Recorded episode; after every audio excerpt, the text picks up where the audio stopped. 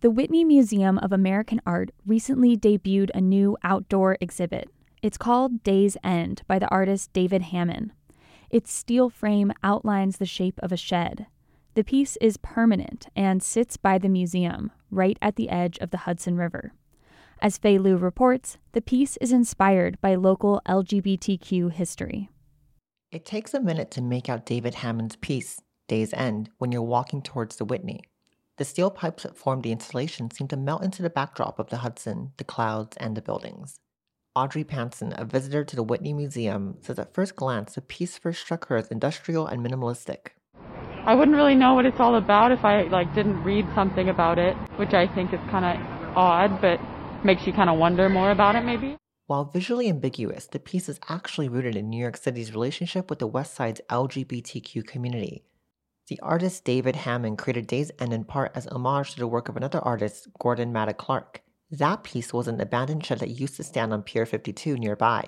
Hammons' structure also recalls the community that gathered at the piers during the nineteen seventies, at a time when being L G B T Q was dangerous and isolating in the city. I mean, in many respects, it's a kind of uh, sacred territory, especially in the period before the advent of uh, a widespread queer culture. That's Jonathan Katz, an associate professor of practice at the University of Pennsylvania. He also curated a first major queer exhibition at the Smithsonian National Portrait Gallery in twenty ten titled Hide and Seek: Difference and Desire in American Portraiture.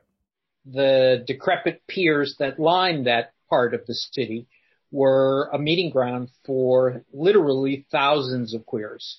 It was, of course, particularly those who were excluded from other more upscale establishments, so it had a distinct emphasis on communities of color and communities of of a social class that would not comfortably mix with this sort of Tony bars in the West Village.